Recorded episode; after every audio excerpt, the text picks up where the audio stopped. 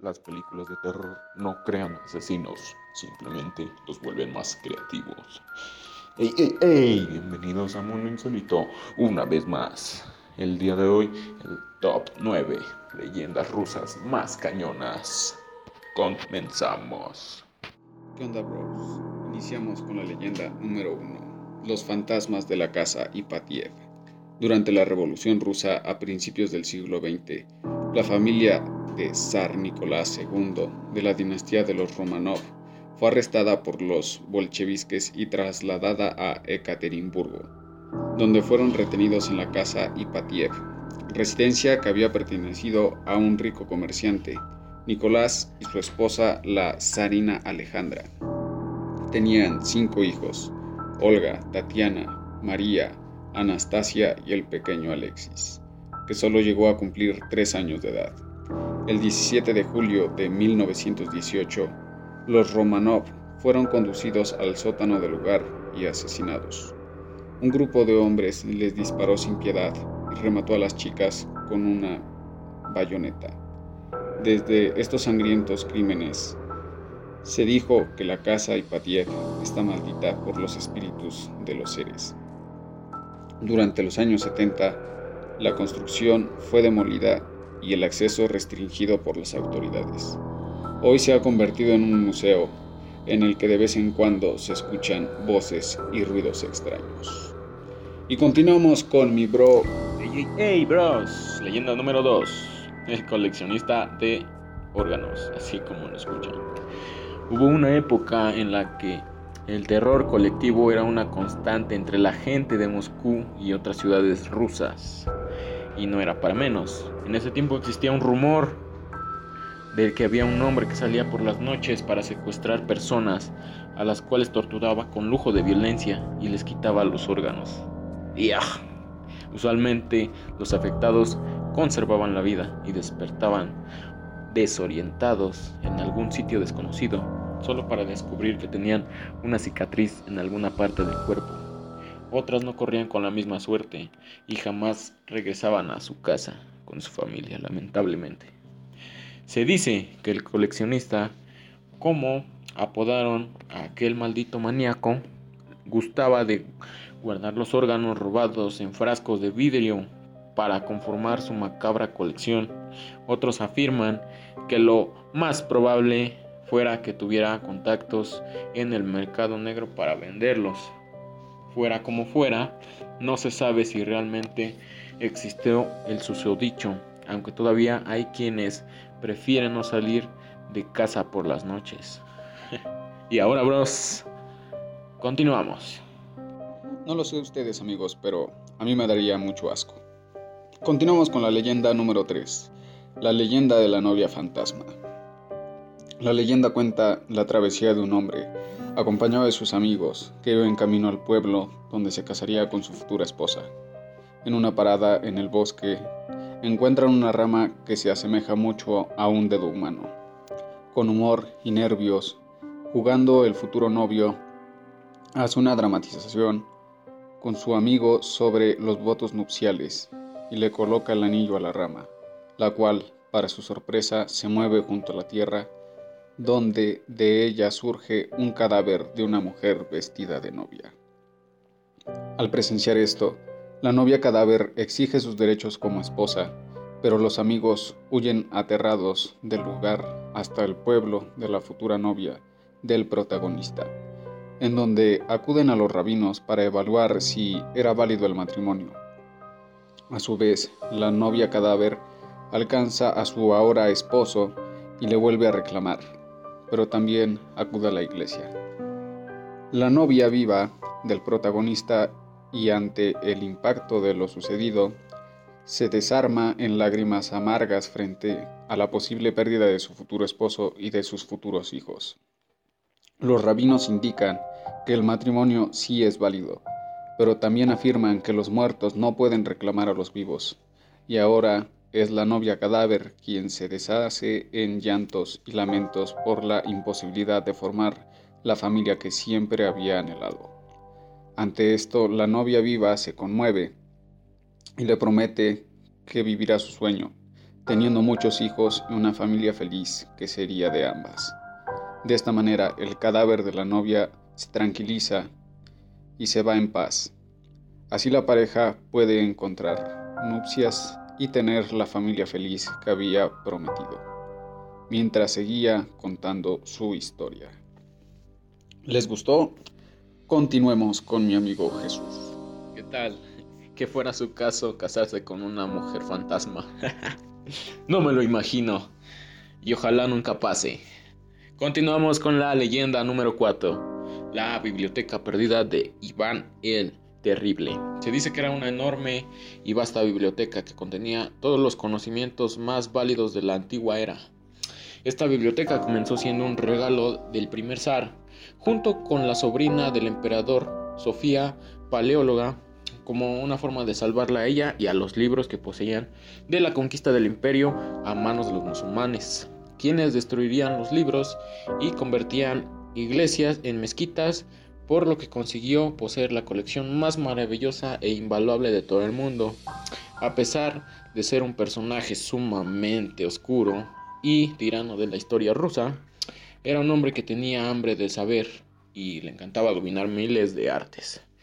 Se dice que con el tiempo Iván sucumbió ante la paranoia y eh, le preocupaba ser derrocado o traicionado por su propia familia. No confiaba en ellos.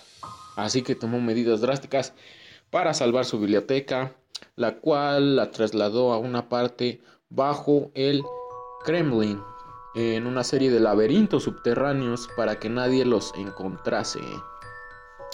Así, cuando Iván el Terrible finalmente falleció, se llevó con él la ubicación de este mítico lugar y hasta la fecha no hay inicios de dónde se encuentra o si siquiera existió esta leyenda.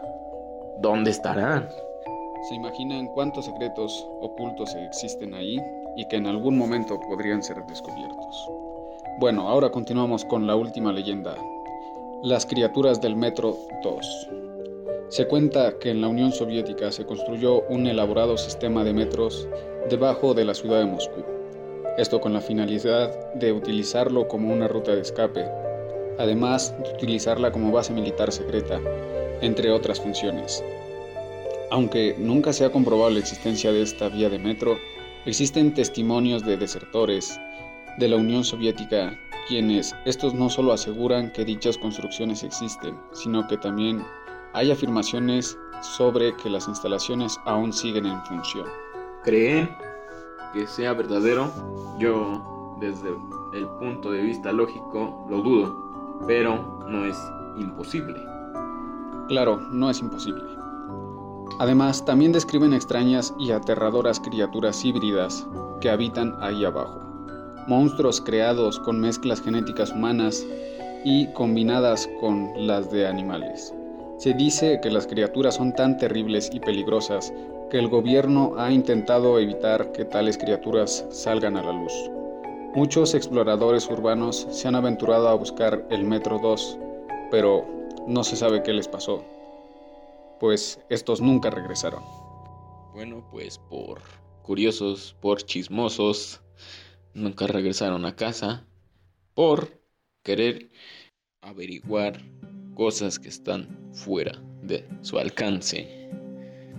Y bueno, pues continuamos con la sexta leyenda. La leyenda de Matryoshka. Dice la leyenda que había una vez un humilde carpintero llamado Sergei, el cual necesitaba madera para trabajar. Un día en que estaba teniendo dificultades para hallar una madera válida, halló un tronco perfecto, el cual se llevó a su casa. Sergei no sabía qué hacer con él, hasta que un día le vino a la mente la idea de hacer una muñeca, la hizo con tanto amor y tanta belleza, que tras acabarla no quiso venderla y le dio el nombre de Matryoshka. El joven saludaba a su creación todos los días, pero un día de manera sorprendente, esta le devolvió el saludo. Poco a poco fueron estableciendo una comunicación y buena relación. Pero un día la muñeca le indicó su tristeza porque todas las criaturas tenían hijos, menos ella. El carpintero le dijo que si quería debería sacar la madera de su interior, algo que ella aceptó. Sergei hizo una copia de menor tamaño a la que le llamó Trioska. Pero con el tiempo, Trioska tuvo también ganas de tener hijos, con los que con parte de su madera hizo otra versión más pequeña, Oska. La situación se repitió con ella, con lo que Sergei elaboraría una muñeca más, esta vez con bigote y con aspecto masculino para que no tuviera instinto maternal. A este último le pondría el nombre K. Entonces eh, metió a cada uno de los muñecos dentro de su progenitor. Días después, sin embargo, y para la desesperación de Sergei, Matrushka y toda su prole se marcharon y desaparecieron sin más. Baba Yaga, una de las criaturas más conocidas de la leyenda rusa y eslavas de la bruja Baba Yaga. Una anciana mujer, si bien otras versiones la consideran una diosa, que habita los bosques. La leyenda dice que este ser, de la que se dice que se alimenta de niños, dispone de dientes de hierro con los que fácilmente puede desgarrar la carne. Sin embargo, algunas de sus representaciones no son muy negativas. Se dice que guarda las aguas de la vida y de la muerte, y habita en una casa la cual se desplaza con enormes piernas de pato y en cuya empalizada pueden verse numerosos cráneos humanos. También que rejuvenece cada vez que toma un té hecho con rosas azules, recompensando a quien se lo trae. Se le considera la representante del límite entre la vida y la muerte. Imagínense contra la Baba Yaga. Continuemos. Un fantasma de Shusha. Una relativamente creciente leyenda rusa, centrada en Moscú, nos habla de amor y muerte.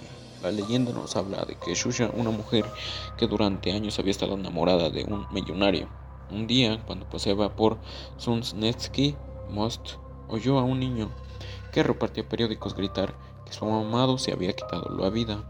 Justo cuando bajó de su carruaje y fue a buscarlo, fue arrollada y murió. Sin embargo, pasaron los días y el chico que vendía periódicos apareció también muerto y estrangulado con una media de Shusha. La al poco tiempo que murieron, quienes habían publicado la supuesta muerte del millonario, desde entonces han habido varios testimonios de una fantasma que recorre Sunsnesty Most en Moscú. Se dice sobre que quien la vea la posiblemente fantasma tendrá la pérdida de una persona masculina cercana. La isla de Buya. La idea de un paraíso terrenal no es exclusiva de una o dos regiones, sino que también son compartidas por gran número de ellas, incluyendo rusos y otros eslavos. En este sentido, una de las leyendas más conocidas es la de la isla de Buyan. Esta isla sirve de refugio al sol y a los vientos, así como a los viajeros. Además, Podemos encontrar también en esta isla las aguas curativas generadas gracias a la piedra Alaturi y a la doncella Sarja, la cual cose las heridas. En la isla también guarda su arma Koschei el Inmortal, quien separó su alma de su cuerpo y la colocó en una aguja dentro de un huevo, el cual está dentro de un plato que está dentro de un conejo, que a su vez en un baúl, que está enterrado en las raíces de un árbol.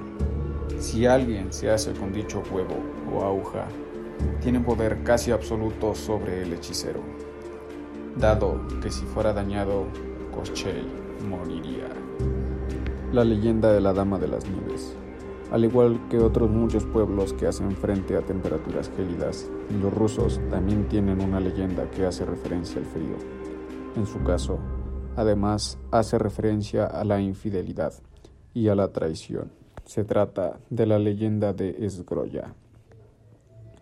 Esta, en apariencia joven y atractiva mujer, es un espíritu furioso que odia al género masculino debido al engaño que sufrió por parte de su pareja aunque en otra versión Es una deidad que castiga a los actos de infidelidad. Esgrolla se aparece en los caminos ofreciendo sus atenciones a los varones que se cruzan con ella, seduciéndolos. De aceptar su invitación y besarla, ella se volverá un témpano de hielo y llevará a sus víctimas a la muerte por congelación o bien lo hará enloquecer. Y bueno amigos, eso sería todo por el día de hoy. Esperemos que hayan disfrutado de estas leyendas. Sin más, goodbye.